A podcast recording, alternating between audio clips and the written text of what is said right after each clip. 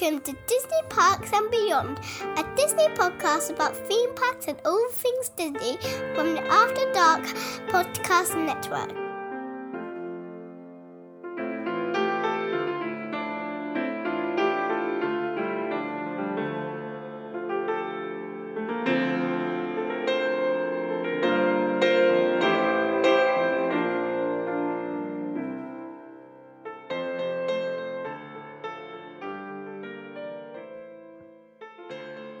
And welcome to another episode of Disney Parks and Beyond. I am Nick, and on this episode, we are joined by uh, P. Dubs Paul Washington.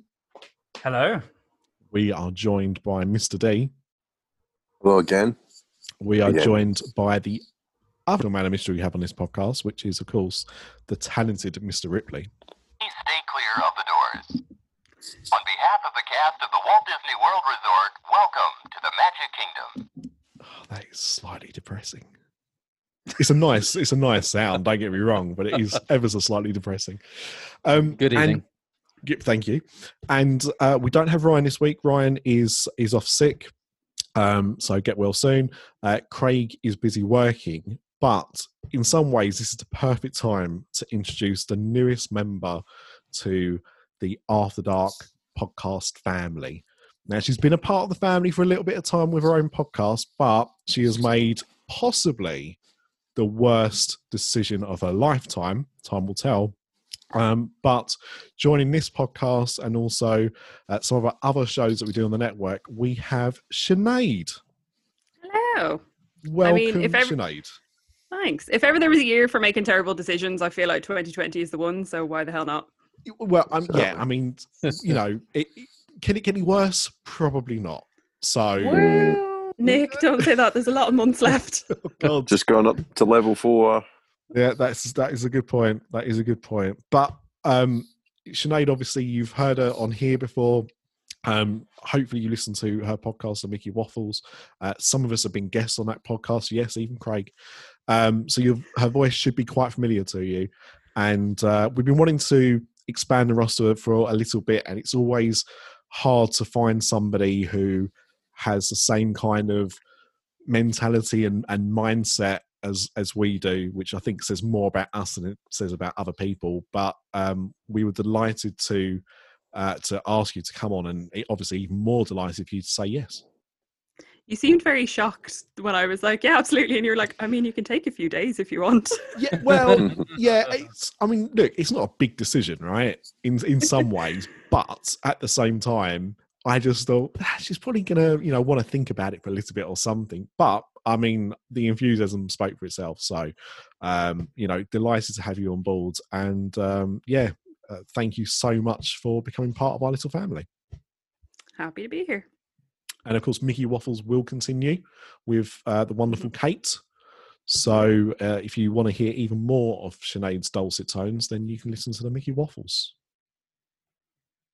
There you go. Right, now let's start the show as we mean to go on with a round of what is everybody drinking. So, as it's your first show, Sinead, what are you drinking? I have got my very traditional Jameson and Coke Zero. Oh. Now, I mean, Jameson is obviously a very important drink to you. Is it? Is it Sorry, your? I'd literally just taken a drink. yes, it- it, would be my uh, tipple of choice. There you, that's that's exactly what I was going to ask you. So you've answered the question for me. Wonderful, wonderful stuff, uh, Mr. Ripley. What is in your glass?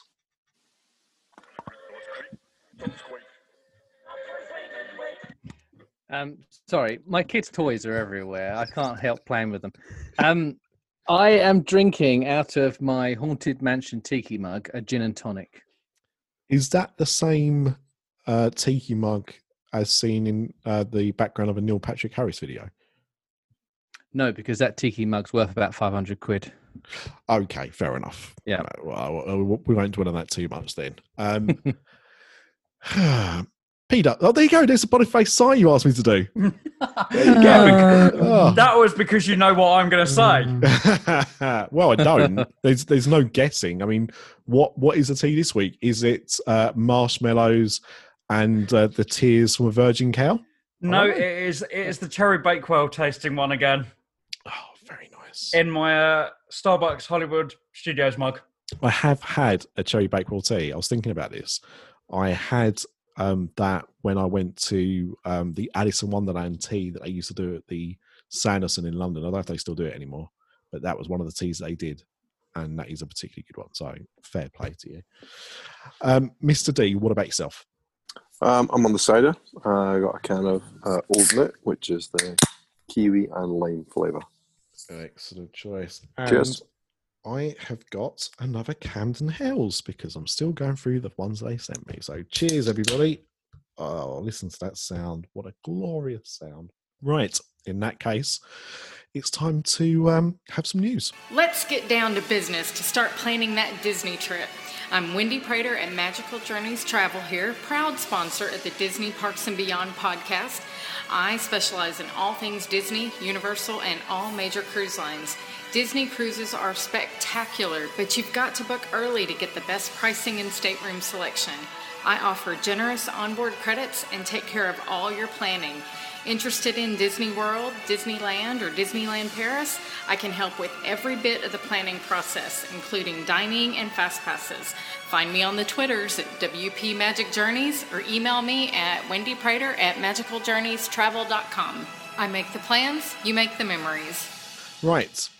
Um, so this is the news. So does anybody want to put their hand up first? I'm quite happy to go first with the, the little bit that I've got. That's what she said. Go on. Um, so, Disney Table Service has introduced a to go option in my Disney experience. So, for those table service restaurants that everybody loves, Cinderella's Royal Table after last episode, um, you can now order through the app. Um, you pick a time slot as to when you're going to pick it up. Um, and pretty much like what you do with the the usual quick service.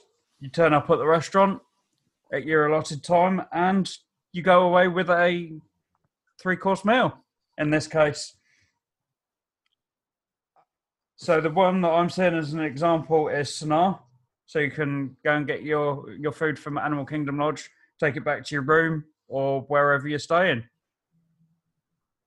Mm. See that that I guess because you can get your food and you can bring it back to your hotel room, especially if you're staying there.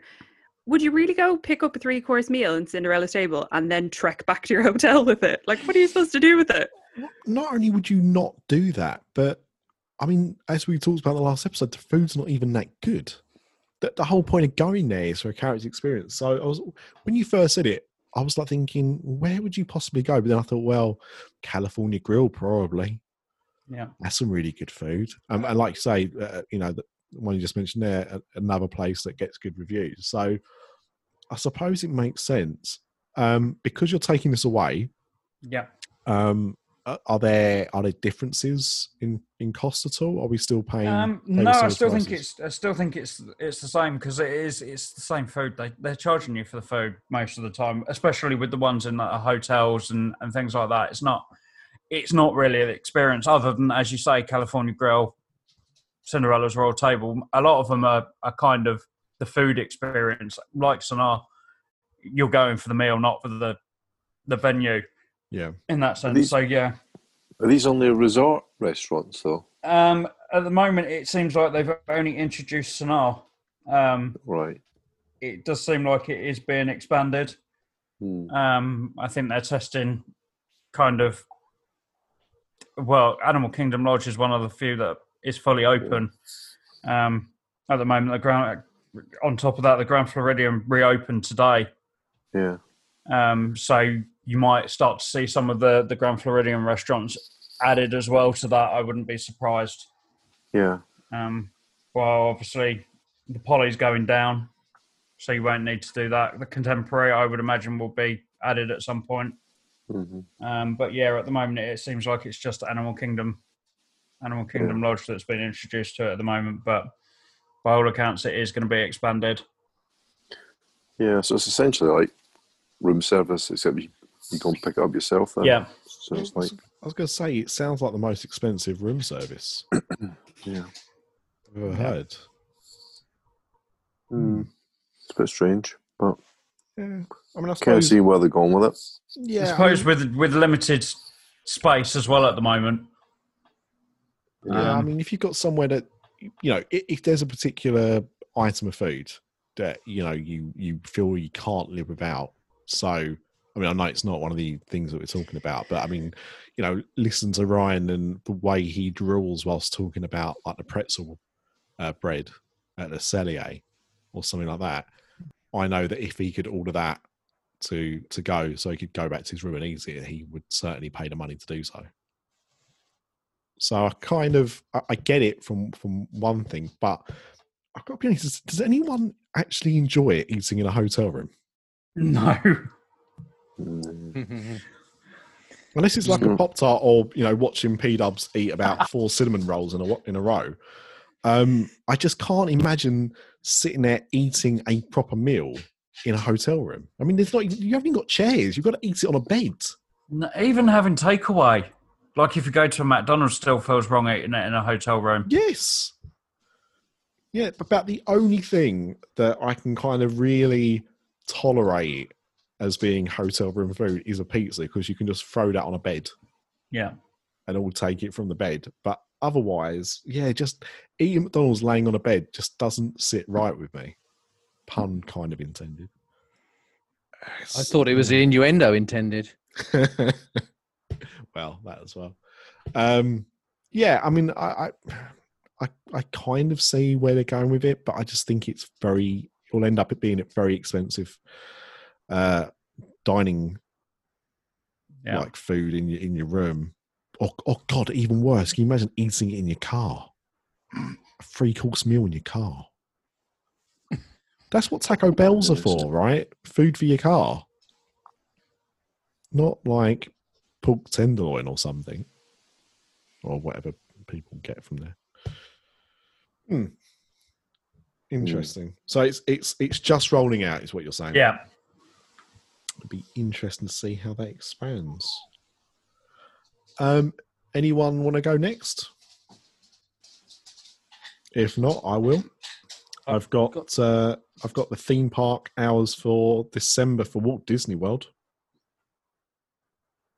Um, I mean, I mean, I've got something if you want me to go. well, let, let me just run through this because I think this might potentially upset some people. Mhm. Um, Magic Kingdom and, and Hollywood Studios uh, will be closed by seven o'clock. Magic Kingdom will open nine till seven. Hollywood Studios ten till seven. Animal Kingdom nine till five. This is the odd one though. Epcot is twelve till eight. Mm. They've just pushed it back an hour, haven't they? Hmm, It was 11 till 7. that's weird. Like it's a it's a late start for a part though, isn't it? Twelve What month is this? December. Oh, December. Crikey. Yeah. Yeah, well, I mean, is that is that just Future World, though? Or what, sorry, World Showcase? It did not. It did not specify. It just said Epcot. It just says Epcot. So I don't know if um, there'll be different opening times for the different bits.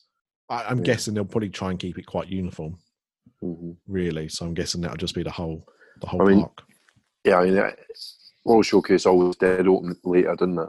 I mean, you know, the front of the park opened earlier, but World Showcase didn't normally open until I think it was 11. Right. Um, except obviously Frozen, they opened that early when when they opened that attraction. Right. But uh, they're pushing everything back probably because it's getting dark at nights and taking the you know there's a lot of dining in, in Epcot and uh, you know they'll have decorations, they'll have holiday decorations, won't they? That you Yeah. they look better in the dark. I mean, it's still uh, you you know people have been complaining about the fact that the hours are shorter Mm. than what they normally would be for that time of year. Although saying that, I- that that's not strictly true, is it? Because I suppose if they were having uh, Mickey's very merry Christmas party, the parks would be closing early anyway, wouldn't they? Yeah. For that, True. Magic Kingdom, yeah. Yeah. They'd be, in fact, they'd be closing earlier than seven, wouldn't they? Normally it's six, I think. I was going to say Yeah. five or six. I Yeah. think is what they close for for those parties. So But obviously Yeah. Epcot's normally open until well late. I mean attractions shut at well, Illuminations was nine, wasn't it? Yeah. The attraction shut up to nine, and then the park would still be open until like ten, half ten. Mm. And it's intriguing with with Ratatouille supposedly still ready to open at some point this year. Mm. This year, wow. It's it was more or ready less to go. done. Yeah. yeah. Yeah, it's very, very strange that they've held off on it, especially as, uh, well, I mean, I know- we know a new attraction will bring crowds back to the parks, but it's only Ratatouille. You heard it here Yeah. first. Actually, you know what? We haven't asked. So, Sinead, Yeah. you're obviously fami- very familiar with Ratatouille in Disneyland Paris. So, do you think that this is a good addition to the American parks, or you know, what's your views on Ratatouille as an attraction? I quite like it. Um, I think it's very sweet. I think, I mean, even in the few years that I've been going to DLP, it's not quite up to the same spec that it used to be. Um, I have a feeling people will be very disappointed in it. I think it might have that initial, oh my god, yay, new shiny thing. But I think people will, will tire of it quite quickly. But I mean, I don't necessarily see the harm in adding it. No, I I don't. I mean, it, it- you got to imagine where it's going. You It's know, an expansion, isn't it? It's not. Yeah, It's not like we're going. Oh, look at this great big new thing. This is something that we're just we're just going to add it to the back of the park. yeah, and they're not. They're, they've never kind of sold it as an e-ticket attraction, No. Rightfully Yeah, so. they haven't like they haven't taken away an original Epcot attraction to put it in. It is just an additional thing that they've added. Yeah. So That's what I mean. I, I, I, I think you've hit the nail on the head. I think it will be quite popular for a while, and then the the sheen will go off it somewhat because it's not really. It's not something that's got a lot of repeatability. Like you know, I'm guilty of going on it far more more often than I would probably consider going on it because of the lack of other things to do more than anything else. Um, true. And if you hit single rider right in DLP, you can get on it within like two minutes. So well, I I've think- never. I've gone through the queue. And I think DLP neither. have got that that added extra of the restaurant, the entire area. yeah. yeah. I think is better themed than what they're doing at Walt Disney World. yeah Yeah, there is there is that so hmm. but yeah i can't i can't really work out why they haven't just tried to do a soft open or something you know the, at the end of the day there, there is a capacity for the parks right Yep. Yeah. so it's not like True. they open an attraction and then suddenly you know 50,000 people try and get in at the same time because you've got to you've got to request your your day and time so Mhm. um mr ripley you uh you said you had something so what did you have But I- I'm sensing it's a bit of a slow news week this week. so- oh so we got some gossip It is, but- okay you like it Well, yeah, it's it's not so much gossip. Um, I was sent a script recently um, that a guy is looking to sell to Disney, um, and it sort of interested me because it sounds a bit like the Kingdom Keepers thingy. right Um, who wrote those, by the way? Oh, that was uh, Ripley. It was someone called Ripley. Um, What? What's his name? God, Riley, wasn't it? Could be, could be. Mm, it's not quite it, is it? I'll Yeah, Google it. Yeah. Interestingly, Ridley Pearson. Ridley That's Pearson. the guy.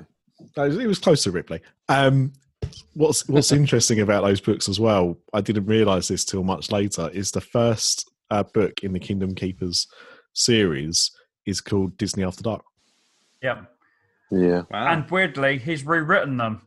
Has he? Yeah. Oh. So I've got the original. I've got. I've got the first one.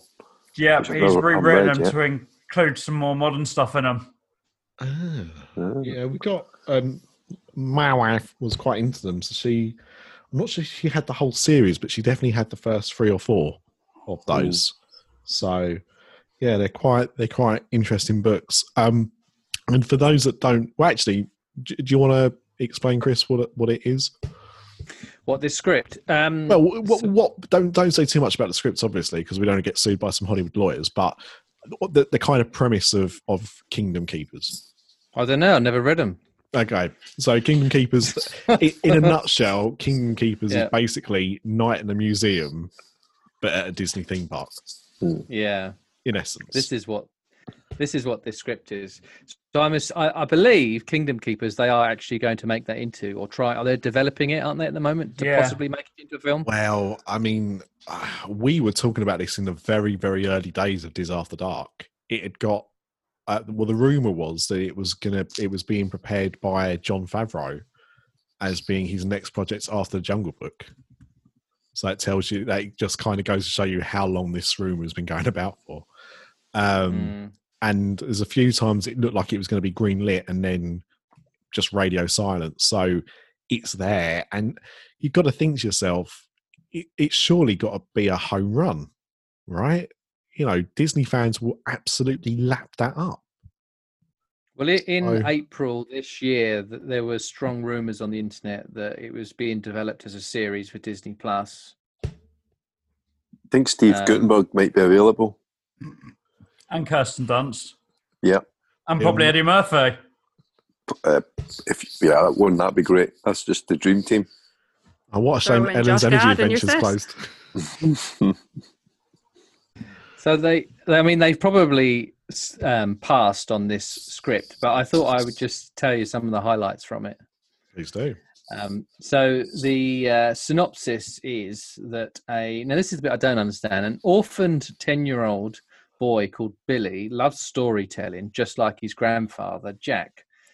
Um, Jack apparently was an Imagineer who worked with Walt Disney and helped create the historic rides in the happiest place on earth, aka Disneyland. However, when he realizes that Disneyland is in danger, Billy sets out on an adventure mission with his new friend Maggie to save his grandfather, the park, and Walt's magic. I mean, it's got to be a period piece then. Mm. Uh, Well, when you when you I, I've sort of skimmed it. I mean, it is very much Jumanji meets Night at the Museum. Um, what I think's interesting about this, I mean, I've never read the Kingdom Keepers books, as I said, but what I think's quite interesting is the fact that the pirates, um, it's quite vague, but I think possibly Red is the main villain. Uh, and then the heroes are the Flying Dumbos, the children from It's a Small World, which is quite funny because I think they sort of lampoon them quite often. Uh, the ghosts from the Haunted Mansion are all heroes, and then the horses from the carousel. And that's it in a nutshell. Um, I mean, the thing is, the reason why I say it's sure it's got to be a period piece because did did, did you say his dad was the Imagineer? So it's this, this- Grandfather. oh, his grandfather. Okay, right. Okay, Yeah. right. That now makes Yeah. sense because I was thinking, well, if his dad was uh, working with Walt, how old's this ten-year-old orphan? Um, yeah, exactly. yeah. Uh, but I mean, it. I mean, the twist. I haven't read it all. I, I won't say I have, but it kind of sounds as though perhaps the grandfather was having an episode, and it was all a dream. So maybe that's why Disney passed. I don't know. Right. Yeah. I mean, I think, I, I think it makes absolute sense. I mean, I'm not going to sit here and say that I'm a I'm a big fan of the the Night at the Museum series of films Mm, because they are they are what they are. You know, it's a clever concept, and you know they're they're well done, and the effects are good, and and, and what have you. But you know, they're not particularly accurate, and you know, a lot of creative license, and yeah. you know, some of the stuff is. Although, I mean, obviously, the whole premise is far fetched. Some of the stuff is is even more far fetched that happens in them. Um, but they are what they the are. only the only reason I kind of bring this up to people's attention is the fact that um, it, it's gone through a lot of hoops that Saving Mr. Banks did. I mean, Saving Mr. Banks was completely written um, away from Disney and was essentially a different film to the film that was made, but it was different because Disney got involved. And this script has sort of gone through those hoops. So it has the potential to have been picked up by Disney, but as far as I can work out, they haven't done. Um, it does seem as though they're possibly concentrating on the Kingdom Keepers. Yeah, which kind of makes sense because it's effectively in house, isn't it? Like it was a Yeah. Disney uh, kind of uh, sold series and, and Yeah, that was Yeah. the issue they it. had the first time round. Was that it had IP that Disney didn't own? oh interesting Because of course, I would imagine there was probably stuff about Star Tours in it.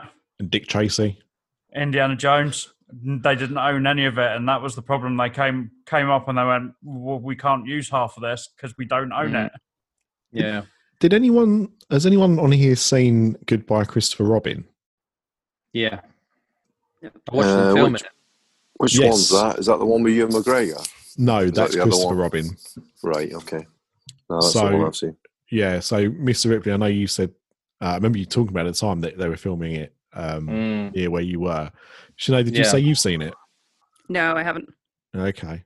Um, because I, I, I'm I've not seen it, but I did see Christopher Robin, and obviously Christopher Robin was uh, a Disney movie, but it was being kind of developed at the same time as Goodbye Christopher Robin, which didn't have Disney's involvement in it, as far as I understand. Although was it was it a Fox film? I think it might have been a Fox film. So now it would be not canon but owned. Um, but I wonder how different Saving Mr. Banks would have been had it been done independent of Disney. Yeah, I mean, there have been sort of Disney type biographies done by companies outside of Disney. Or Logan Um, did one. Logan did one. Yeah, Logan did one. Um, so I don't know. I mean, the, the thing is with Saving Mr. Banks, um, loads of that they couldn't have used, could they? You know, the songs and, uh, you know, even the way in which she comes round to, um, towards the end of the film, a lot of it would, you know, would not have been able to have been done. So Yeah, I mean it that must have been a hugely different film. I was talking about it um, again. We were talking before we recorded about um, the podcast I do called "This Is Your Life" and about the stuff that kind of hits the cutting room floor. And I had quite a lengthy conversation with um, viral mask cutter Mark Dolan, as he's now unfortunately known after doing my podcast, um, about Saving Mr. Banks because he had not seen it but wanted to see it, and he was he's a big Mary Poppins fan, and I was talking to him about it and um, I said like I, I think it's a really good film. I do think it's a really good film, but um, as as nice as it is that Disney don't play it completely that uh, P.L. Travers was against everything to do with the film, I kind of don't like the end of the film where she goes to the premiere and she kind of comes round to the film and ends up being quite taken by it because we know that's the complete opposite of what happened. Yeah, she was very, very angry that night. Yeah. And I kind of, I, and it's that typical like Disney ending, right? But I think the problem is when you hear, you know, this is based on a true story or it's based on true events or whatever, and they kind of completely switch the ending. I, I- you know, that that's the bit I don't like about the film. I think it's a very don't- lovely film otherwise. I'd imagine if they had left it to the original script, you probably could have seen like Emma Thompson get up and throw her program on the floor and go, "This is utter rubbish," and then storm out. Gee, it was like Emma Thompson was on the podcast then. I, From what I- know. From You what I should do believe, she Tracy didn't, Malaby. she didn't even watch the film that night. She turned up because she hadn't been invited, just to annoy That's- Walt. That's right. She love didn't, her. yeah. So you're you're a big fan, Sinead? I just like all the little like trolling things that she used to do to Walt Disney. I just find them hilarious. She's such a wagon. Yeah. Yeah. I, I I can I would love to know more. I know I know there's books and stuff, but obviously again, everything's kind of got an agenda. So you're hearing someone's perceived version of what happened. But I would love to been a fly on the wall during the process of that. If only Trudy Styler had been born. She could have made a really good documentary about it that no one would ever be able to see because Disney would have locked it away.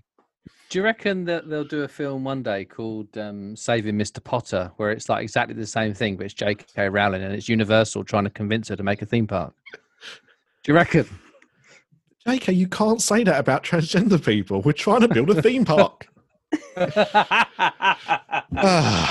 If only. If only. Oh, yeah, one no, day. I'm going to write the script to that. I think. I think I'm going to pick Send it to my people and I'll, I'll give it a butcher's. that. Oh, Uh, Sinead, um, was there anything that you uh, had, had kind of piqued your interest?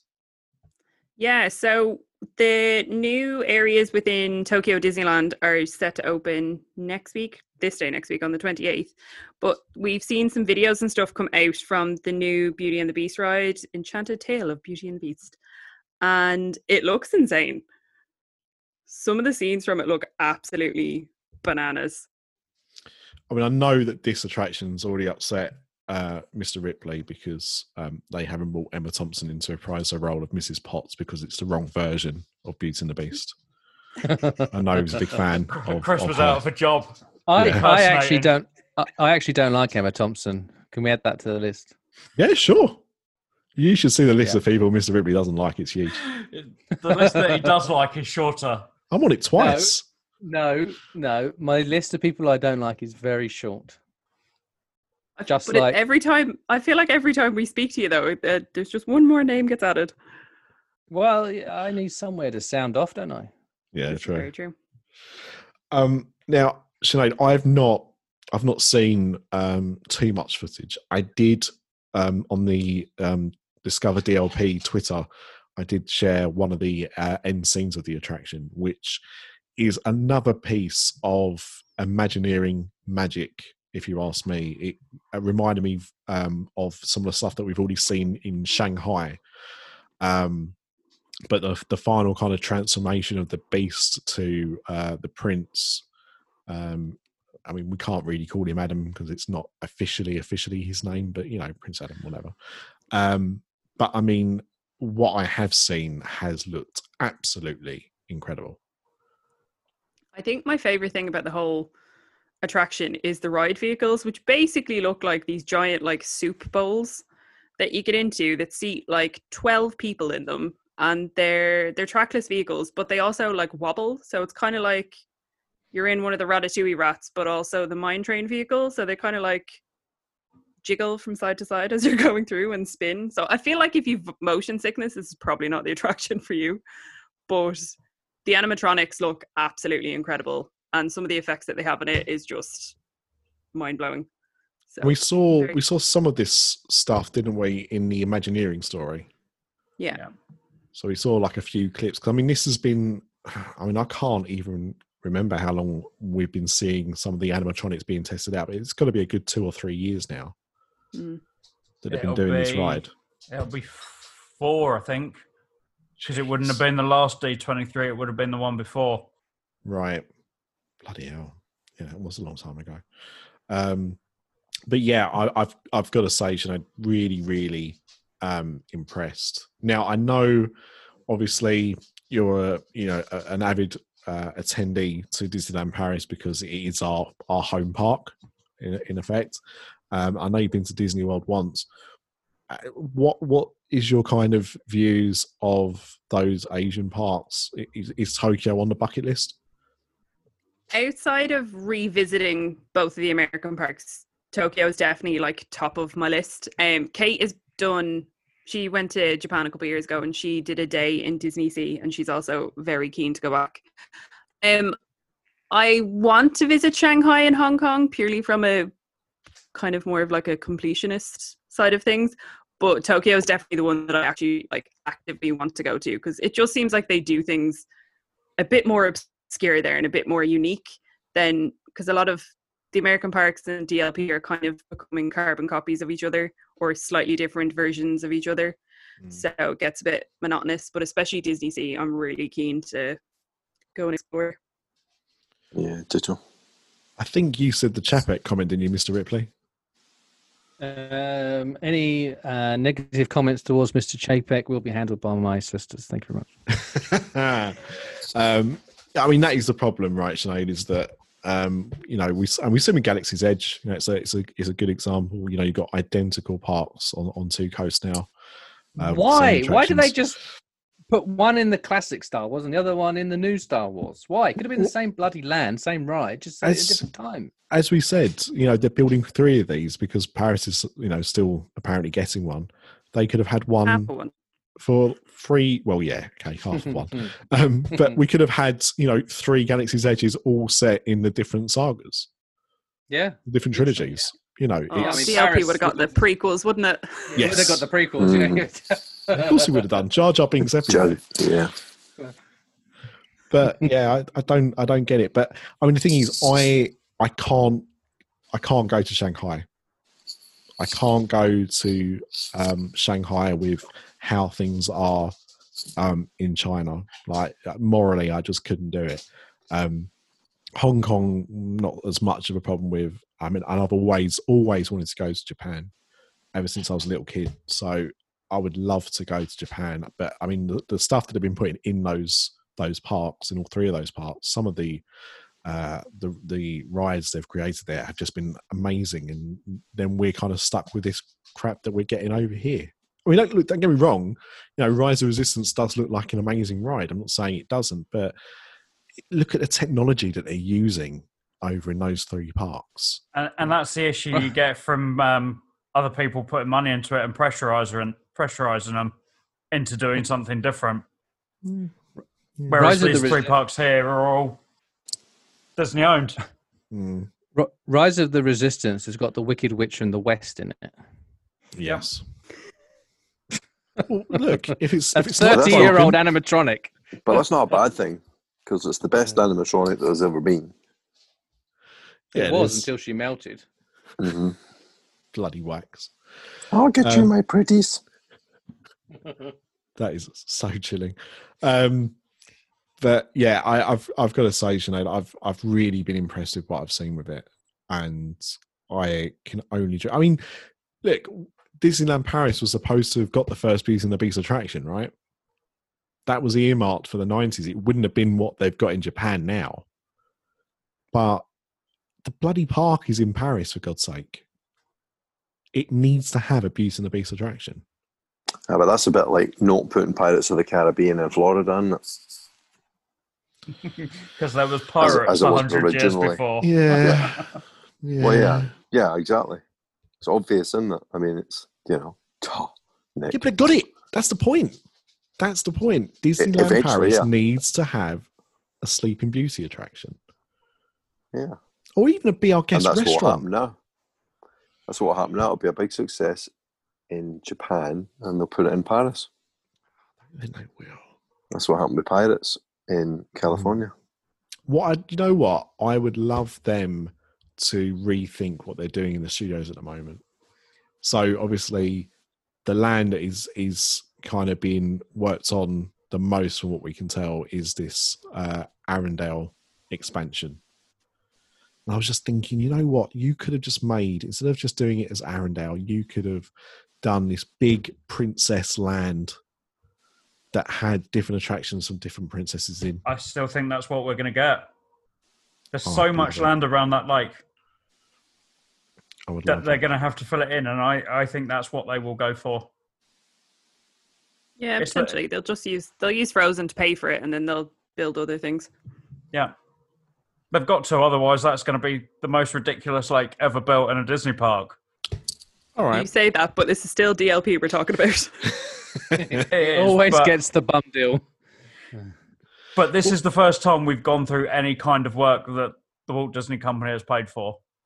Well, look, speaking of bum deal, as Mr. Ripley just said, my question to you guys was going to be you've got to um, use the arse ride from Hollywood Studios.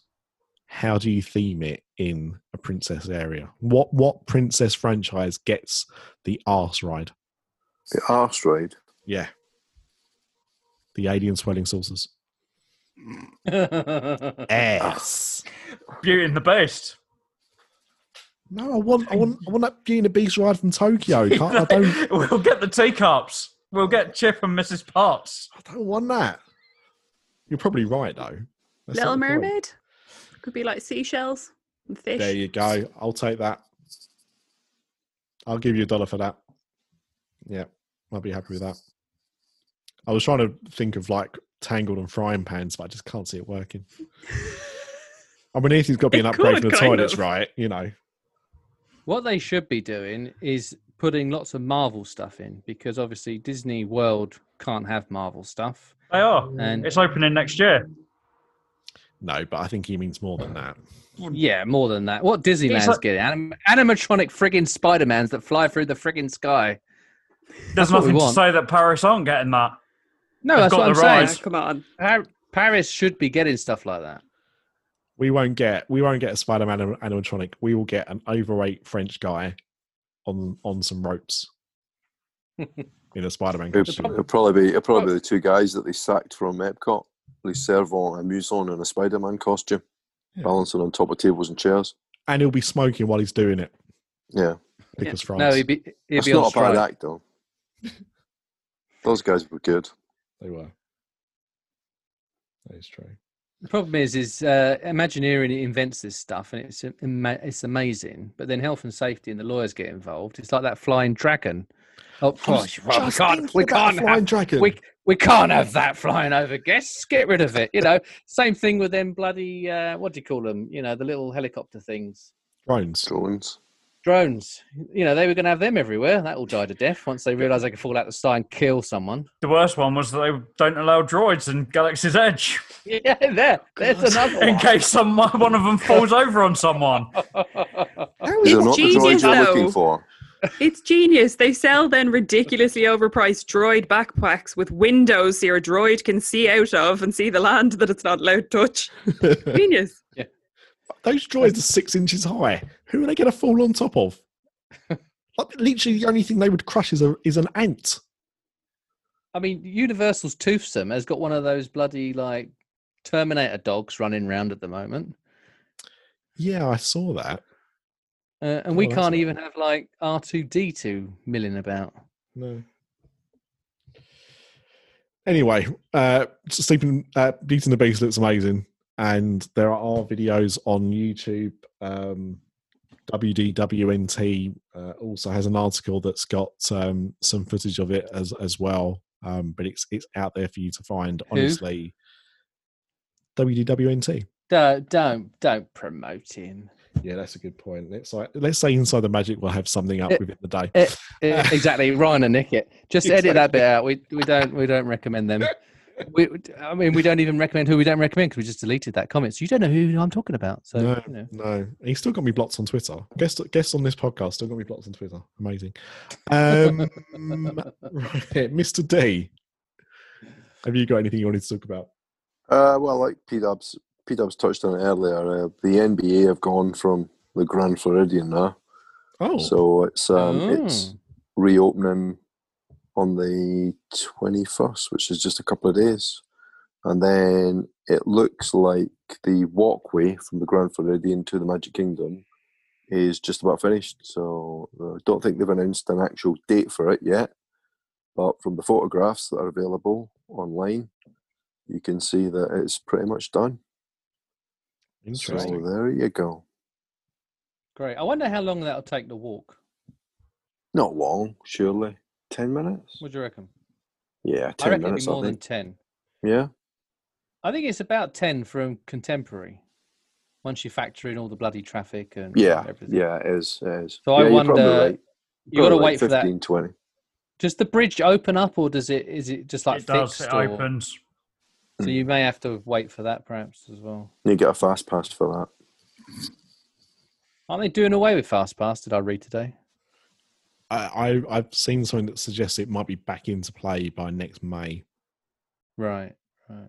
but I don't. Mm. But I don't think that's Mm. officially confirmed. I think that's just. I, I think it might be one of those um, travel agent things right. where somebody has said that that's what they've heard, or or you know, that might be the advice that's come out. But until Disney actually make an announcement on it, or it comes from a, a better source, I, I don't. I don't Mm. know. It, it's definitely going to stay that way till the end of this year, at the very least. I think. Yeah. On the on the opening and closing front, um, normally at this time of the year, they shut one of the water parks for two months and then they We do. Yeah. refurbish it and then they swapped, don't they? But um, they've now Yeah. announced that both water parks are going to be shut until next spring. Obviously, because of everything that's going on. So, no water parks for uh, the next six months or so. I think it's March. They're talking about reopening one of them, just one of them initially. Um, Wow. yeah. I mean, I'm, I'm not bothered about the water spots, but I know that that is a big draw for some people. Well, if you're if you're on site, right? If you're staying on site, it's it's great because it's included in your ticket, and it's not I mean, if I was off site, I'd never. I don't think I'd pay to go to one of the water parks. But if you're on site, particularly if you've had like a late night, say you've gone to a Halloween party or something like that, Hmm. just get up late, go to the water parks, just chill there for half a day, two thirds of a day, then go back, get showered, and go out for the late afternoon, evening. You know, so it's a it's a good thing, and both water parks are really good. Blizzard Beach and Typhoon Lagoon. Um, Typhoon Lagoon is is much better now that they've put in a couple of new rides. They got the new Family Raft ride, which is which is pretty decent, and then they number of years ago they put in the three water coasters, the Crusher, Gusher, and that sort of thing, and they're pretty good as well. So they're they're good. What what Um, about what about that ride called the Elbow Smasher? Oh no, no, wait, that's the Universal one. I started watching a documentary the other day about Action Park. Has anyone heard that? of Action Park? Oh, No. So Action Park was, um, I th- off the top of my head, I think it was in New Jersey, and it was basically some ski slopes that this bloke, this entrepreneur, had bought and decided to make a. I- I can't say it was a theme park or such, but an action park. So uh, you know they were like, uh, you know, here's a here's a massive waterfall you can jump off. Um, they built a 360 degree looped water slide, um, which just looks like a load of plastic tubing glued together.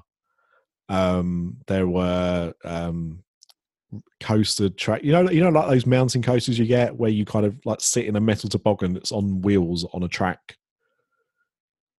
And it's just like a single person thing. You just like there's no Yeah. you, you've got like, Like a, a- break to slow yourself Like down. and that's luge about it. or whatever. Yeah, uh, Yeah. stuff like Mm. that. I mean, um, it was known as Action Lawsuit Park because of the number of people that got like massive injuries there. Some people died. It was like wow. horrendous. Um, but it was open for quite a, quite a while, and it's like the stuff of folklore. And there's a documentary about it. And um, yeah, now when I think of water parks, I just think, well, if you haven't got a 360 degree loop, uh, you know, tunnel, then what's the point? Don't bother. There you go. There, water parks. Um, right. A story that Ryan wanted me to share with uh, everyone, a, a quick one and then a longer one. Uh, so the first one is, and you can tell Ryan sent this over to me because it's uh, the prep for the new Epcot Starbucks is officially underway. They Of course. still won't get a Wow. PSL. it won't be sent by the time it opens.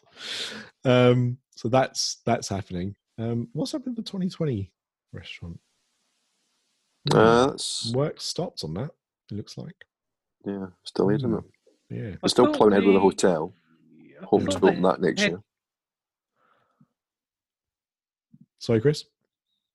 I thought the the head chef had been appointed and then he left. I think he might well have done because it's not. It's you know it was supposed to have opened originally. It was supposed to have opened. I think in late March or or April, Yeah. something around that kind of time. Wedges So- Roundup's the same as well. Mm, That's that's been ready for ages and just hasn't opened. no. Um, now on the next um, that Universal podcast, we're obviously going to talk about the um, the kind of Halloween horror nights that Universal have opened. Um, and a re- but it ties into this story because um, that house is full of plexiglass, and now we're seeing plexiglass at the Magic Kingdom because they've added uh, plexiglass barriers at uh, Peter Pan's flight. Mm. That queue is a little bit close. I'm not surprised. Yeah, no, Mm. it's true. It, I've, I'm looking at the photos of it. It looks a little bit like going to like a cafeteria or something. It's very, very weird. School I think dinners. it's necessary, but what's going on? But yeah, and it's blocking out the um, the mural of uh, of Neverland. You can't see that now from the outside. You can only see that when you're queuing up Mm. Because of the barriers. So there you go. Um, saying that, I'm looking at photos uh, taken from somebody in the parks, and um, they're not really uh, needed. Everyone looks quite distant from each other, but there you go. So, do we think we're going to see more of that, or do we think that's just because of that particular attraction? I wouldn't be surprised if we see more because it probably means they can up their capacity. Yeah, possibly. True, actually. Mm. More people in queues means more people in the park. All right, Carol Vorderman. Da-da, da-da, da-da-da-da. Um, Mr. Ripley, was there anything else from you? No, no, no. That's all. Uh, Sinead? Uh, nothing else parks wise with me. Cool. Mr. D? Um, n- there's a lot of stuff about um, outside the park about cruise line as well. Do you Oh, want we'll definitely talk separately? it then because um, we I I didn't I've not seen anything about cruise lines, so I'll be interested to hear about that. Uh, P Yeah. Dubs, anything from you? Nothing more in the parks. Right. Well, I think that does us for the parks. So let's go and have a look at what's going on outside of the parks. After Dark podcast is sponsored by HHNUnofficial.com, the home of Halloween Horror Nights news and rumors all year round. Find us on the web at www.hhnunofficial.com. So stop the fog machines and clear the cobwebs. It's time for another episode of the podcast that's nearly the same as all the others.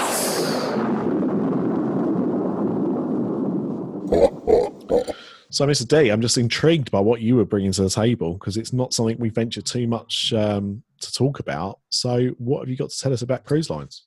Well, it's nothing. It's nothing too surprising, really. Um, Disney have continued to push back or cancel sailing, so now I think they're up to December now. Um, but the the next ship, they've officially announced that the next ship is is going to be delayed. So again, not not really a surprise. I'm not even sure if the if the shipyard is has reopened again. Um, uh, so the and, and the other I guess the other thing they've said that probably isn't a surprise, but it's interesting to hear it is, you know, they've officially said that the cruise line will be the last part of their business that will restart again.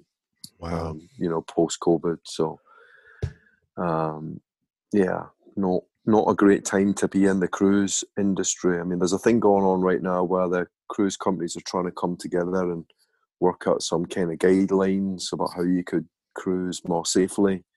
Um, but I think I think we're a long way away from you know seeing what that really looks like um, in reality. Um, and then I think it was I heard um, Carnival. I think it was Mm. selling off a load of their ships.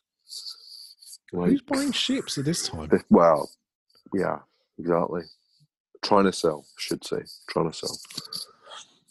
Um, so yeah, not a great time to be in the cruise business, but Disney have uh, officially said, you know, the next ship's pushed back, and which means the subsequent ones will be pushed back, and then um, it'll be the last part of the business to restart again.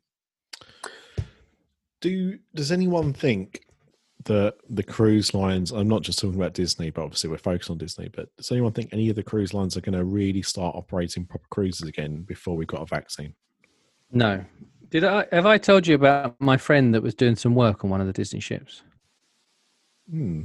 Well, not tonight. Have I told you about it before? I don't know, but let's let's hear it anyway. This is this is the problem. Forgetting who you've told what to. Um, so a friend of mine works in construction, and the Disney Dream was parked up at uh, Dover for the last I don't know six months. Would it be? I don't know. Something it's like just that, yeah. left Dover. Yeah, it's just left. I know that it's gone to Portugal or somewhere um, to I don't know what they're doing. But anyway, it had some refurbishment work done in Dover, and a friend of mine was involved with the project, and I think it wasn't adding anything new. It was just refreshing stuff that was there, you know, tidying up, doing repairs, stuff like that. And he said that in order to comply with the COVID regulations, because of how quickly viruses spread on cruise ships, even if they're not completely occupied, they had to spend two weeks uh, on board the ship with all of the builders self isolating in different parts of the ship. Um. They had to surrender their mobile phones. Huh? Yeah, so they yeah, yeah. So they didn't want them taking photographs of the Ah. empty, dark Disney ship, basically. So whether or not they did get their phones to make calls and stuff, I don't know. But they then See, had when you to, said that, when you said about taking their mobile phones away, I was thinking, oh, so there is something about this 5G conspiracy. Yeah. So basically he was in prison on the Disney Dream. uh In the break. uh, i- in the brig. Yeah. So they so they just lived in the different rooms and stuff for two weeks, um, and then they all ate separately and everything. There was a chef on board and blah blah blah. And then after the two weeks, they then did the work, which took another two weeks. Um, and then uh, they could all leave, but he, he said it was a very strange process that you spent basically two weeks living on his own on a Disney ship, where there's nothing going on. There's nobody there. I mean, he said it was like The Shining almost. You know, it's like hearing whispers and creaks and noises and things. And he Um, kept using a tricycle to go around the ship. well, this is the thing. The thing was that because they all had to self isolate for two weeks and then they had to social distance as they were working, bear in mind they'd all been temperature checked and tested for COVID before they started. You couldn't do all that to passengers. No. So, how can it be viable for the cruise business to start up again? Full stop. I just don't see how it can happen until this virus has been completely eradicated. Well, yeah, because like the only way I can see that happening is if Disney like made you quarantine for two weeks in a hotel before you boarded it. Like, uh, where is it? They Cape. um Cape Canaveral. Is it Cape Yeah. Canaveral? I was going to say Cape Canaveral. I thought no, that's the that's Yeah, the yeah, uh, Port, sh- Port yeah. Canaveral. Port Canaveral, Canaveral. yeah. Port Canaveral, yeah, yeah. So, so like they put you up in a hotel there for two weeks, and then you're tested before you go on, and then you're allowed to go on the ship, and then they're allowed to do their their cruise. Yeah, Like- but the thing is that it just won't. I mean, like, sorry just cut you down there, but it, it's like Europeans may go on holiday for two weeks, but Americans generally don't. That's what I mean. Exactly. You know, so it, it's just pointless. I mean, you wouldn't get hardly anybody. But but even so, like no one is going to use like three weeks of their holiday where two Mm. weeks they're going to have to quarantine. This is what this is what me and Craig were talking about before. Obviously, you know, flights were being cancelled from uh, the UK to the US. That's the thing we were saying because at that at that time they were saying what they were looking to do is make you quarantine. They're like, we're going to Orlando for four days. Said what they'd want us to do is go over to Orlando, quarantine for two weeks, then have our Mm. holiday, and then fly back. Where we'd have to Yeah. quarantine again when we got back the other side. Like nobody um, loves uh, Disney or Universal or any other theme parks that much to use that much time Mm. sitting in a hotel room. There, there was a cruise ship. Um, I don't know if it was. Uh, I don't know who it was, but it was coming out of Norway, and it had the full crew on board, and they had an outbreak of norovirus, and they had the people that came on to test them for norovirus. And it turned out there was a bit of that, but also it found out that 19 of said 100 crew, or whatever it was, were carriers of COVID, but didn't show any symptoms. So even though they'd all been tested and they'd all passed, 19 of them still had the bloody virus inside them and there was no way of showing it. Bloody hell. So how do you get around these things? I mean, it's impossible at the moment. It's it's yeah, it's um it's just not it's not feasible. It's not No, feasible. especially because a lot of the cruises that they do back and forth between Castaway Cay are like three and four day cruises. Mm. So then to have two weeks before that we you're just sitting in a hotel room because one of my friends was on the cruise ship and was stranded there for months where literally they had two days a week that they got to go to Castaway Cay because that was the only place they could let them off the ship to get any form of fresh air. And they would bring them twice a week to Castaway Cay so they could stretch their legs for a while. And then other than that, they were just left sat on the ship until they eventually brought them to Dover and she could come home. It's like it's like it's like a bad joke, really, isn't it? Stranded on a imprisoned on a on a desert island. You know? Yeah. You know, could starring be Tom like- Hanks and a baseball it and could- basketball. It could be like the prisoner where you're stranded inside like Epcot. But if you go to leave within the two weeks, this giant white ball comes after you. But it's in shape of the Epcot ball. To be fair, I think Ryan would, would quite enjoy that. But, but we'll get to the point where there'll be enough people who have had COVID that they can that they'll be able to offer COVID only Uh, cruises, right? That's Had Boris's COVID? plan, isn't it? yeah, That's like Boris scheme, yeah. Boris boats. He's got Boris Whizzing. bikes. Come on. Whizzing down the Thames like Bond. We've had we've had Boris bikes. Let's go for Boris boats. yeah. Jeez, don't give Oh, that man any more ideas. Um, All we need is an island. No, no, Boris, shut up. yeah. We've got one of See, those. it's uncanny. He's like he was here. Wales, Wales Him isn't an island. Wales isn't an island. Um, Sinead, what did you have outside of the parks? Um, I was going to have a bit of a whinge about Shop Disney because I feel like that's my like Oh, yes. that I'm on Oh at the minute. yes, yes, they are terrible. Thank you.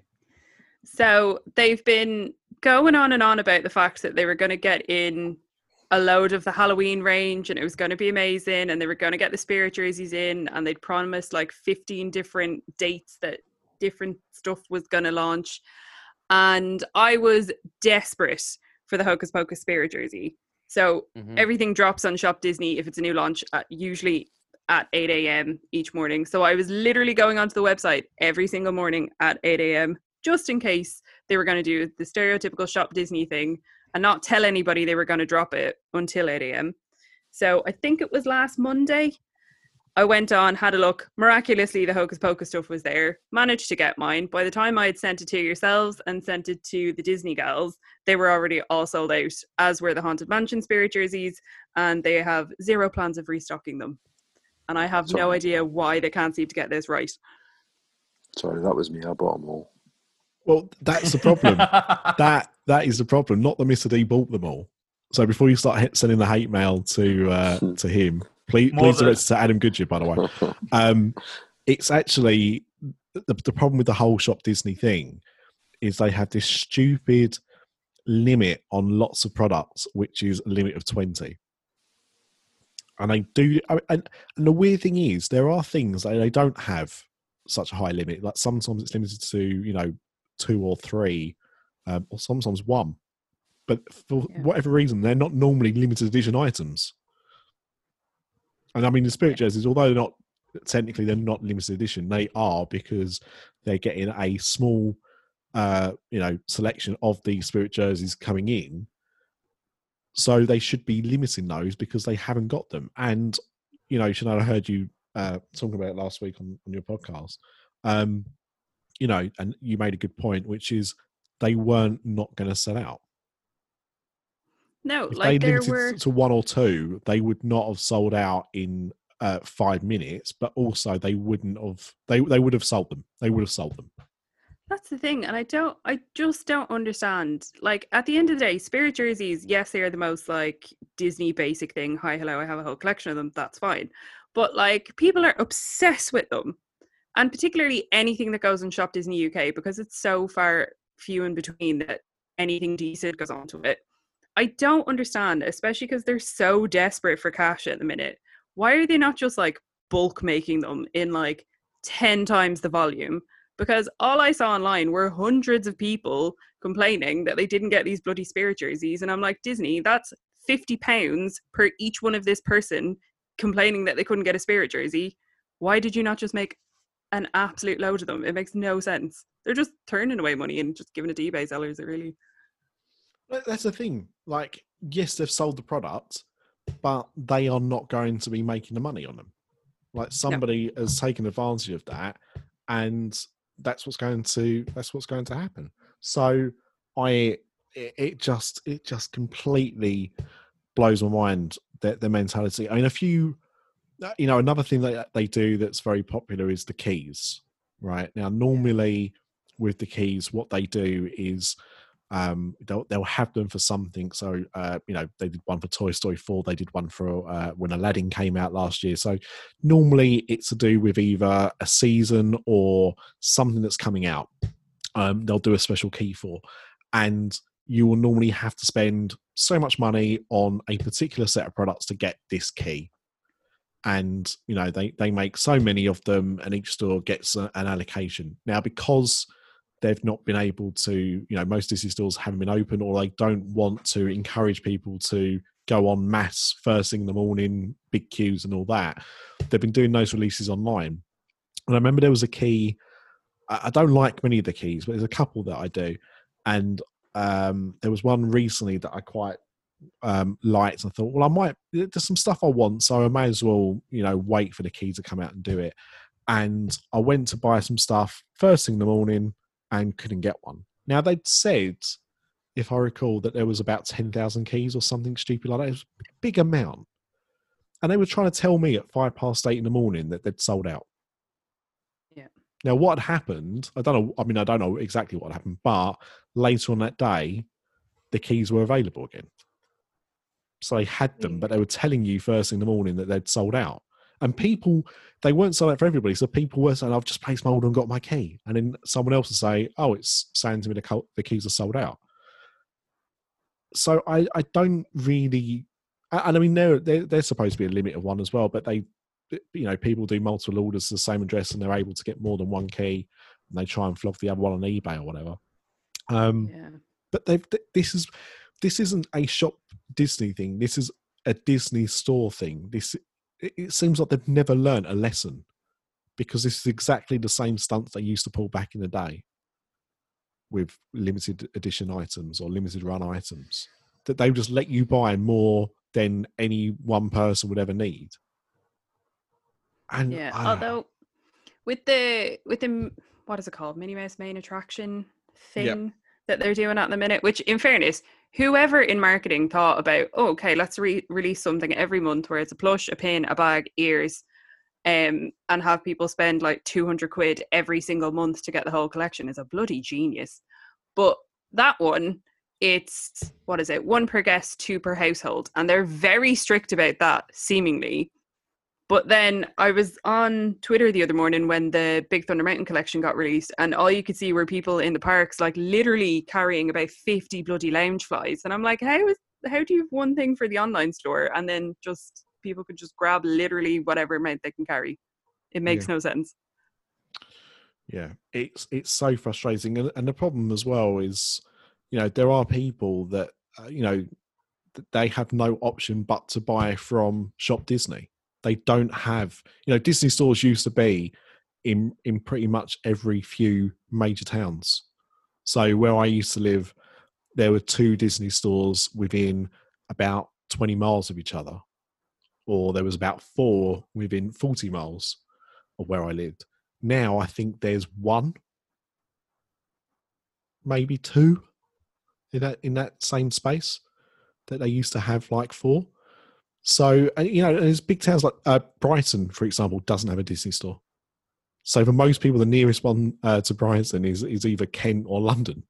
Get the train into London to get to Disney store. So a lot of people now have to rely on Shop Disney to be able to buy this limited edition stuff, and you've got no hope if that's how you're gonna you're gonna do it.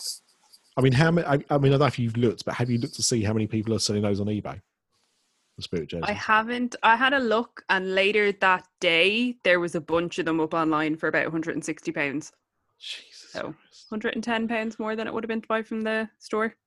Yeah, so basically three three and a bit times the cost. Yep, I don't get spirit jersey, sorry. they're just No. so comfy.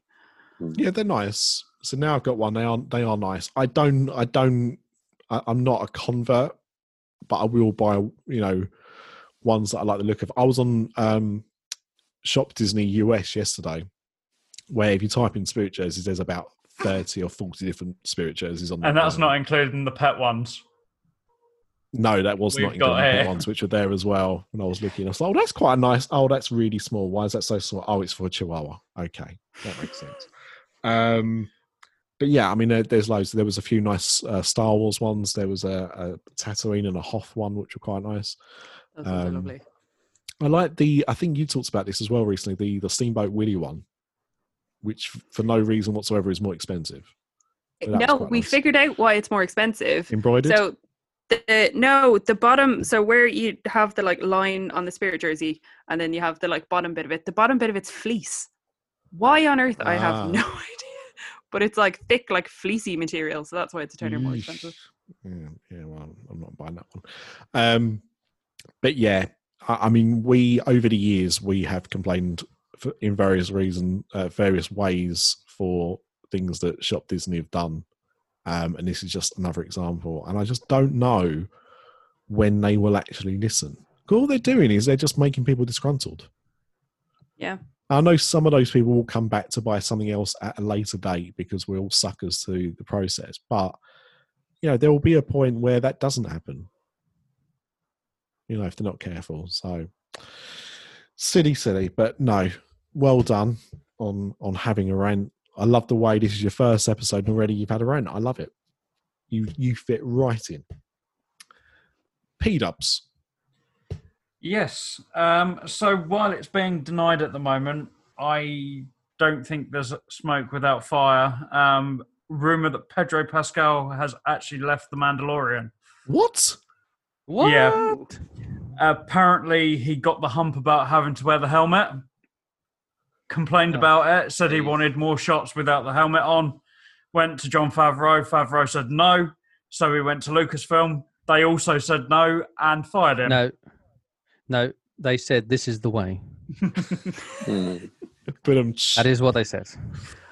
I mean, w- with the greatest respect, right? Let's all let's all take a little travel back in this telephone booth that I've just found outside the pub, right? Let's all go back to the year 1995. Let's all think about how excited. How did you know that's the noise it made? Um, let's all think about how excited we were that a Judge Dredd film was being made.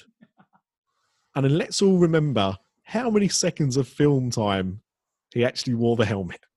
You know, Oh. the thing that he never took off in the comics. Right, that film was just Sylvester Stallone with a hat on for about 20 seconds.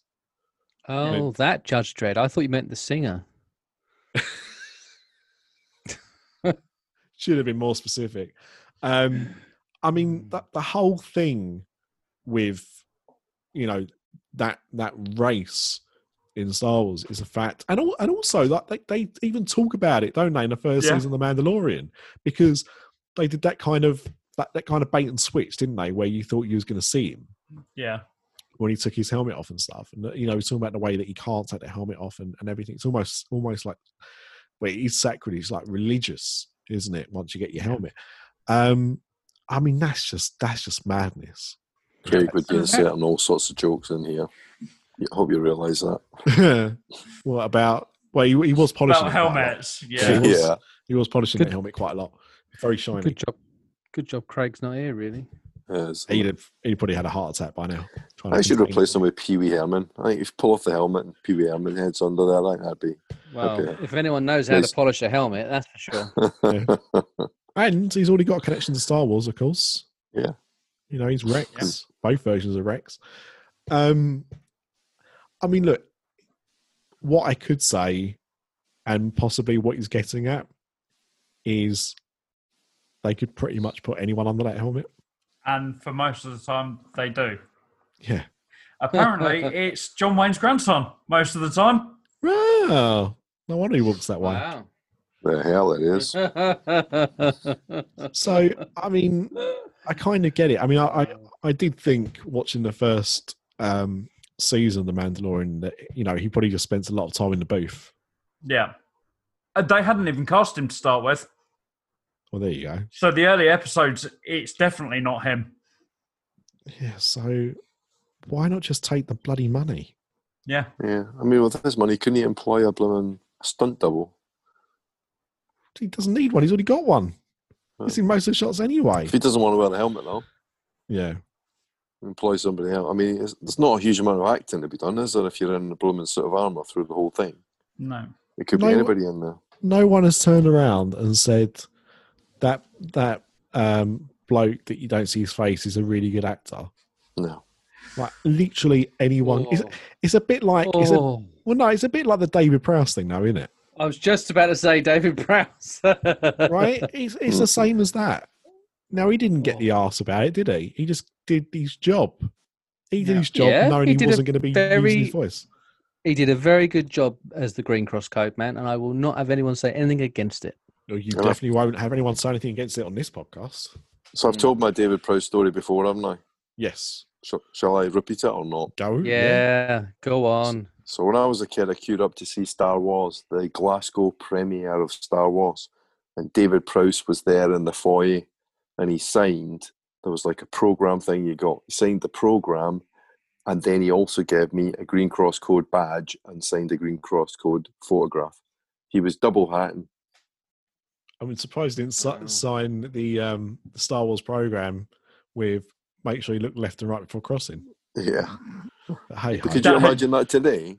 They'd never let you be two characters at the same time. no. You, you, s- you say anyway. that. It happened to me with John Rhys-Davies.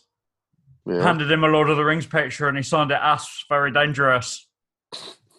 and then looked down and went, That's the wrong quote, isn't it? And had to replace it. Isn't that isn't that a little bit like that um, that famous meme of um, Jean Luc Picard that says "Use the Force, Harry"? I love that one. The one that will annoy every sci-fi geek. Um, Saying that, has anybody seen the Uber Eats advert that Mark Hamill and uh, Patrick Stewart have done together?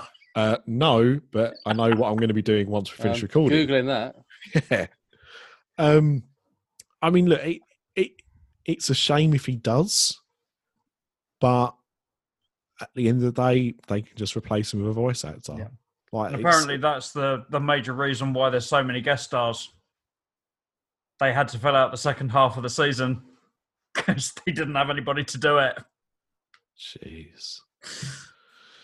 Yeah. Can I ask a question to Mr. D? Yeah. Um, after he signed that, did he then say to you, "Would you like sweet or salted?" I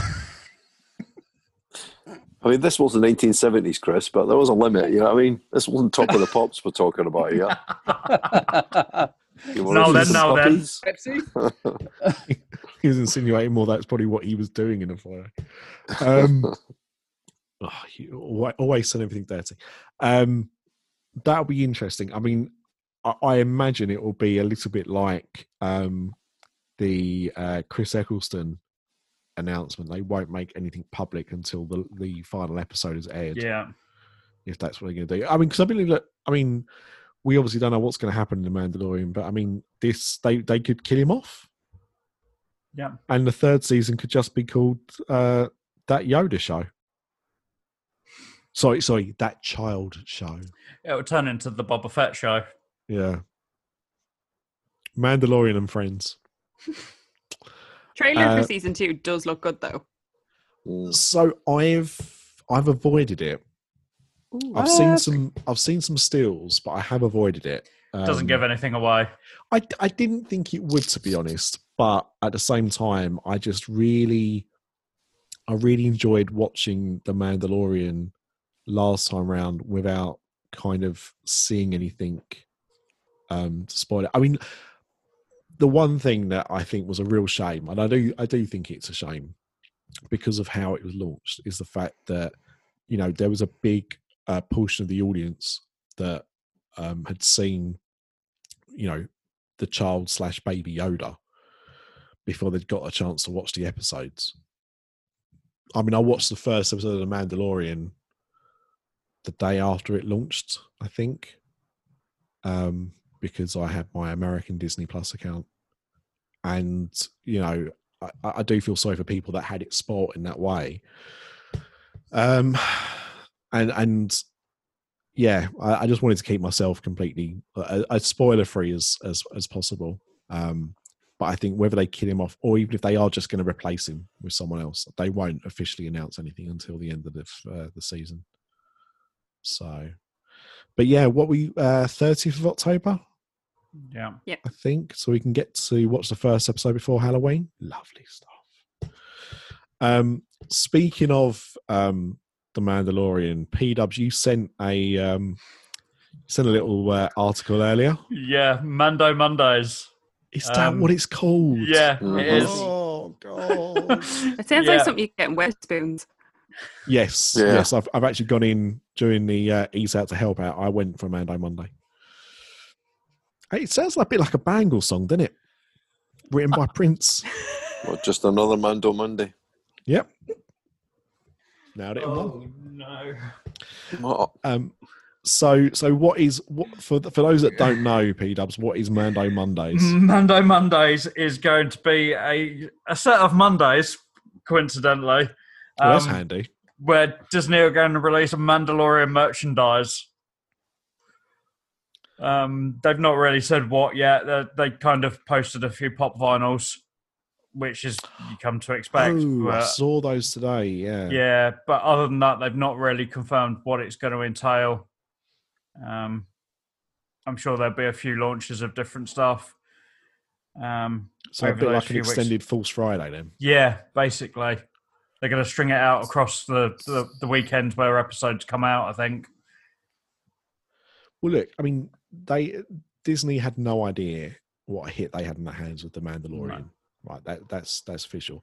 Um, actually, Sinead, going back to something you were saying the other week uh, about the lack of merchandise for it, that wasn't a Disney thing. That wasn't them being unprepared. Actually, that was a Jon Favreau thing.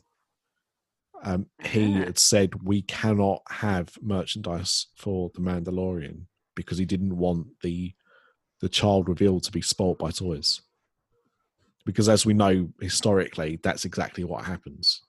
Somebody will re- release a toy early or somebody will uh, leak a, a prototype from a factory or something and everyone will be questioning what it is. So they weren't allowed to do anything until that episode had aired. That's how we got all so excited about Jar Jar Binks. that see there you go. It works both ways. Sometimes good sometimes bad. I Um, remember when Force Awakens was getting released, we had all the products in the store and it was like kept up on the third floor. It was all in black wrap. And we had to bring every single cast member down to sign an NDA that if they opened any of them or if they took any photos of any product or anything like that before the midnight launch of Force Friday, that they would basically have the arse suit off them. That was fun. I'm not being funny. Like I went to that launch in London, and that's where I met John Boyega and uh, Daisy Ridley. There was nothing in that first wave that was a spoiler. There was nothing in that first wave that wasn't already in the trailer. No. So that's madness to me. You know, let, you know, unless I missed the um, the um, Han Solo figure with stabbed action. Do you know what I mean? I don't think there was one in that first product launch, but you know that's the only thing I can think of. Um, Yeah. But yeah, I know, I know they, I know they get really um, funny about that kind of stuff. Um, but look, we saw it last year. You know, um, with Avengers Endgame, they released the Iron Man Infinity Gauntlet two months before the film came out. So it does happen. Mm. and that wasn't that was that was opened by accident. Like somebody had somebody at walmart had opened that not looking at the box that says do not put this out until april. And uh you know on the shelves it went. So i get it but let's talk about another thing that got revealed today on the first mando monday and that is the lego child has any has everyone seen the lego child Yeah. I haven't, but I'm going to have a go. No, no, no, Sinead. Oh. Do it tomorrow morning. And the reason I say that is because it is literally the stuff of nightmares. Oh no, I have to go look at it now. They have taken the obviously the everyone's favorite character from The Mandalorian and you know most people's favorite Star Wars character ever, and they've turned it into this Lego monstrosity. Why does he look like Gizmo? I mean, that's. I mean, I don't even think he looks like Gizmo because Gizmo's cute as well. It just looks like a hot mess, and it is proof that not everything can be turned into Lego. Oh, that is grim. It looks like that stage between Gizmo turning into a gremlin. That sort Yes. of in between bit. Yes, It's not quite cute, but it's not quite evil. It's sort of Like an 8 bit version. But you yeah, look- that's it. But the thing is, you look at all the the the Mandalorian stuff you can buy right now, all the all the, the all the child stuff you can buy right now. Right now, all the companies have, have pretty much got at least some merchandise out. So, like Build a Bears one is really cute. The uh, the Mattel range is really cute. The Hasbro range, which is just about to launch, is really cute. The little Black Series figures are really cute. Uh, the pop vinyls, they're really cute. And then you've got that. How is that the same as all of those other things? Just, just awful. I mean, people give me stick a few months ago because I said that Mickey and Minnie set they did was quite nice. Those Lego characters. You did deserve stick for that because they're horrible. Right, but they're not as horrible as that.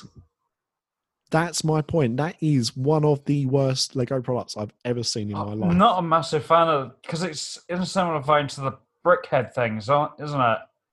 it? They, I don't like them either. They're weird. Yeah, I, I, I, some of the brickheads I think work. Others don't work at all. Um, with this, um, with this, I mean, they, they did they did the pug, didn't they, for um, the Last Jedi? Remember them? They're doing a pug about that size, and that that kind of worked. It didn't look too bad. that's the right shape, isn't it? Yeah, I think maybe that's it. It just it just doesn't work. The face is all wrong. It just looks weird. Don't don't waste your money, guys. Don't waste your money. Um, but Paul, I'm, I want to stick with you because um, something came out today. So I've already talked about the fact that I didn't see the Mandalorian trailer, but I did watch the trailer today, and I need to ask you about it. What Right. the hell is WandaVision? I What thought you were what going to is say it? that. What is it? Yeah, Basic- weird. basically, by from what I can work out, the storyline is the character that um oh, what's her name? Kathryn Hahn is playing Right, yeah. is a witch from the Salem witch trials. And I think Wanda goes to her at the beginning and makes a deal with her to bring Vision back. But then something completely goes off kilter and they end up living through sitcoms from the 1950s all the way through until the 2000s for half a season, by all accounts.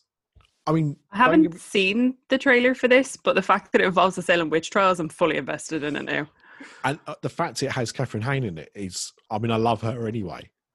Yeah. She's always great. She's another one of those actresses that I know who it is. I know who the, I know the name as well. A lot of people won't know who she is, but when you see a picture you go, "Oh, her," Yeah. because she pops up in loads of things.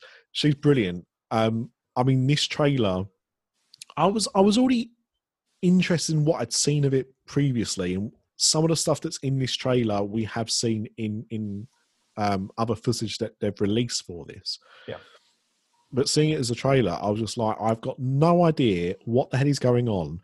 All I can say is, bring it on. I, Yeah. I cannot wait. I, I when they announced it, and I think we talked about it on here about what an awful title it is. And don't get me wrong, it is an awful title. Yeah. Um, but it's it kind of makes sense in a way because WandaVision does sound like the kind of crappy 50s sitcom you would have watched. Yeah. Like, you know, some of them did have really stupid names, but it looks amazing. It looks like they've done a really good job with it, and I do, of course, love. Um, and we've seen again a, a kind of clip of this before, but I love the fact that we get Scarlet Witch and Vision in completely comic book accurate costumes at one point as well. Yeah. That it's hilarious. The Vision one, you can quite clearly see he's cut the Infinity Stone out of cardboard, yeah, it's and it's it's, just dangling there. It's it's brilliant. And again, it you know just like when you go to Islands of Adventure, it just demonstrates once again why you have to change comic book Yeah. costumes for the big screen because they look ridiculous Yeah. otherwise. Um, but I've got no idea what the show is about. All I can, other, other than kind of what you've summed up, that's what I kind of got from it as Yeah. well. But I, I can, I'm now almost anticipating that more than the second season of The Mandalorian. Yeah. because I The, the rumor was that it was coming out in December, but someone's managed to dig into the code on Disney Plus, and it's apparently set for November.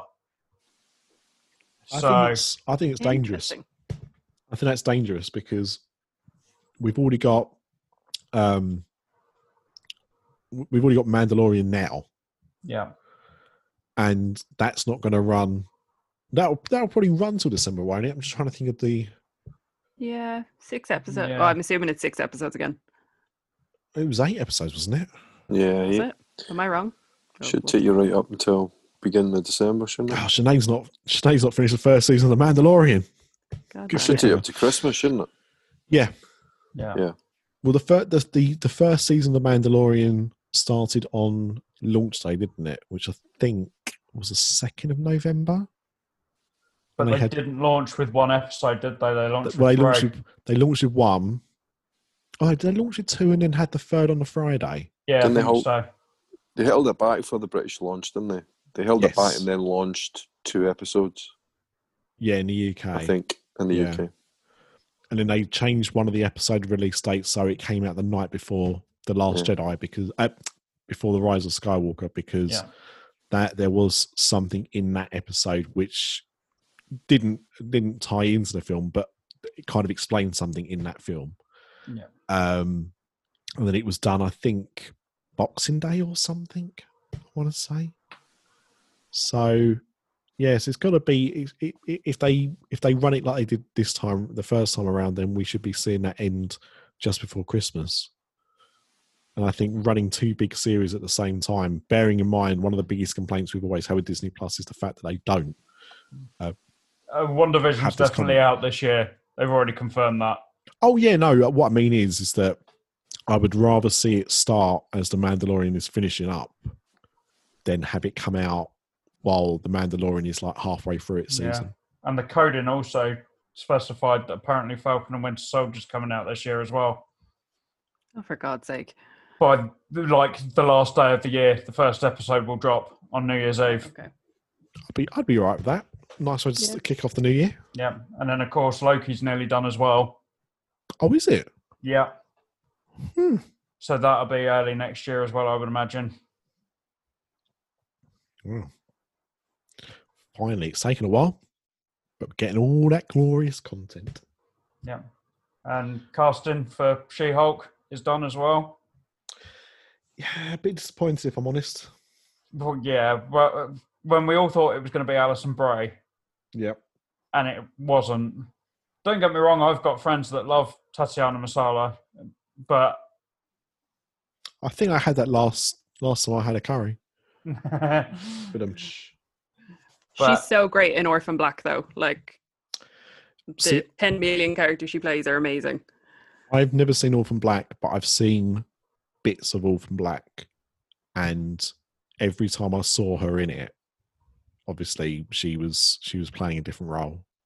Yeah. and that takes incredible skill. So I'm not saying she's not talented. I think it's just for me, Addison Brie kind of looked.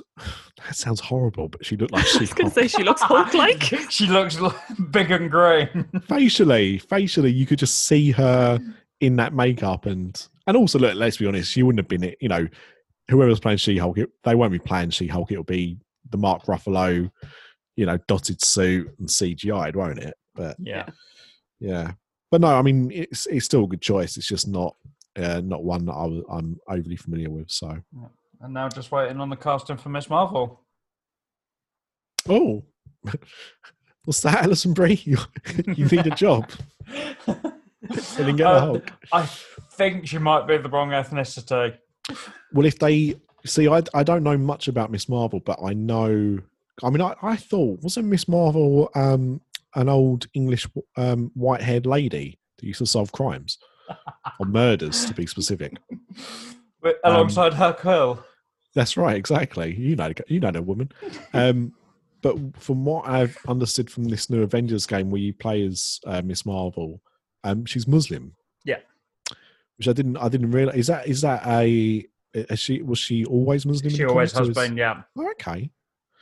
Um, She's a fairly new addition in the last 15, 20 years. She's not long running because originally Miss Marvel was Captain Marvel. well, that's what I and thought. then she got yeah. promoted. Oh man, I love to have sat into that job interview. well, look, I mean, you know, your stats are really impressive. You know, Yeah. your sales records, you're, you're shattering them. You know, it'd be wrong for me to not promote you right now. Just don't photocopy your ass on the Xerox again. That's all I'm. That's all we're saying. Um, no, that'd be good. Yeah, more more Marvel content from characters like that.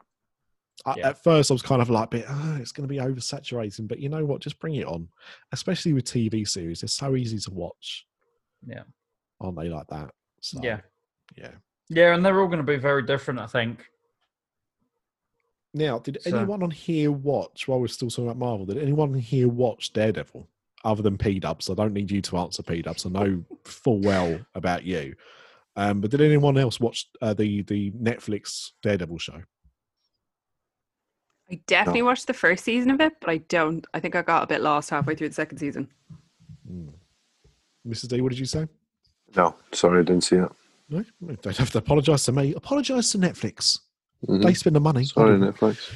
Um, but I did see a rumor that um, Charlie Cox could be coming back to the MCU. The contract has now ended with Netflix. They had to wait two years after the cancellation before they could use the character again. Um, there's been multiple rumors that we might see him in Spider Man because obviously Peter and and Matt were friends in the in the comics, and Spider Man is in need of a lawyer at the moment. That's true. Um, there was also rumours that he could end up facing off against Jennifer Walters and She Hulk as well. Hmm. Isn't she a lawyer? Yeah, Oh my god. Oh my god. So what you're telling me is like She Hulk and Daredevil could be like the modern day equivalent of like Ally McBeal. yeah, basically. Oh, that'd be amazing. oh, just make sure Peter MacNicol comes back and I'm in. I love me biscuit. Um, Sinead, was there anything else from you outside of the parks? Um, no, not that I can think of. Mr. D, No, good, thanks. Pete Ups? Nothing for me.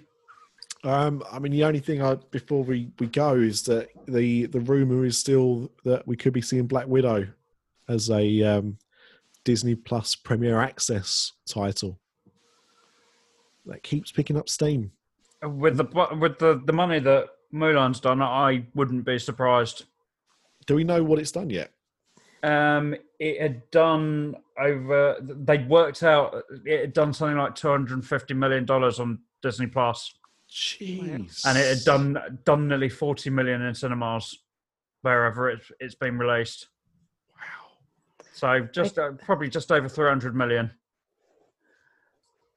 I think depending on how things go COVID wise for the next few months will kind of depend because I mean there's only so long they can put something that they've played that much money into and kind of hold it back. So if it looks like cinemas aren't going to return to normal anytime soon, why not whack it onto Disney Plus? Yeah, surely least they'll make some money back. Yeah, surely getting some money is better than it sitting there and not making anything at this point. Absolutely. And if anything, I think the last few years have shown, and especially the amount of like kind of boutique cinemas that have popped up, is people will quite happily pay to see movies in a cinema setting that they've probably already seen as well. So they could then release it into the cinema when it's kind of safer to do so. Yeah. we were just talking on here the other week. I mean, I haven't seen this week's chart, but you know, in the UK, Onward was still in the top five. That film has been available to buy on DVD since July. And is coming out on Disney Plus next month. Yeah. hmm And if you use a VPN, you could have accessed the American version of Disney Plus and been watching it all this time as well. Obviously, I'm sure there's somebody I got to do that, but you know. Um, but you're right. That if that that that just proves, you know, that that that is the case. If people want to go and see something, they'll go and see it at the cinema, regardless if there's another method of doing it. So we'll keep our eyes peeled, and who knows, maybe we'll have an update for the next episode. But we will leave it there. Thank you so much for joining. Uh, Sinead, welcome aboard. Thank you very much for joining us on this journey. And uh, thank you for downloading, listening. Uh, please uh, leave us a review if you haven't done so already on uh, on Apple. We're now on Amazon now, and uh, and also we will hopefully see uh, some of you on the 26th of September, as that's when we're doing our next live show. So uh, details on Facebook uh, or uh, messages on Twitter, and we'll give you the details there as well. So um, we'll see you in a few weeks. Yeah. Cheerio. Brush up on your Disney trivia.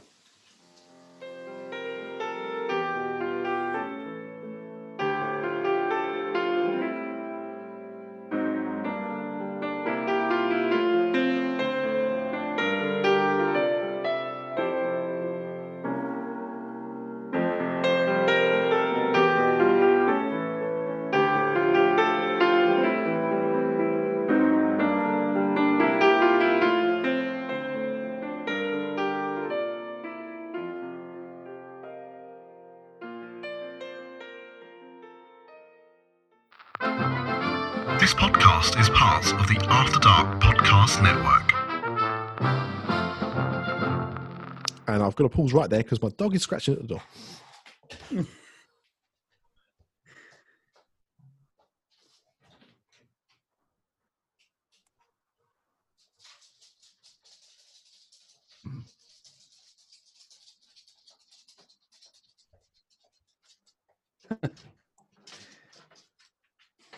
I hope he's going to edit this bit out. It sounds like he's trying to dig out. I haven't Yeah. enough. He's trying to escape. You know, this means I've got to do editing, right?